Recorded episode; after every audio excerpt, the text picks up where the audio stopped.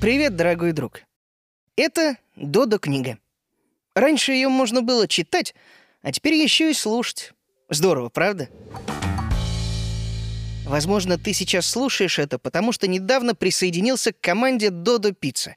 А может быть, просто проходил мимо или даже заходил поесть в одну из наших пиццерий, и тебе стало интересно узнать про нас больше. Так или иначе, каждый наш сотрудник или гость входит в историю — в историю нашей удивительной сети пиццерий. Что в ней, спрашивается, удивительного? Хотя бы то, что еще недавно никакой Додо пиццы не было и в помине.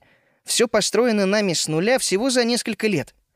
Как команде Додо это удалось, спросите вы? Оставайтесь с нами и сами все узнаете.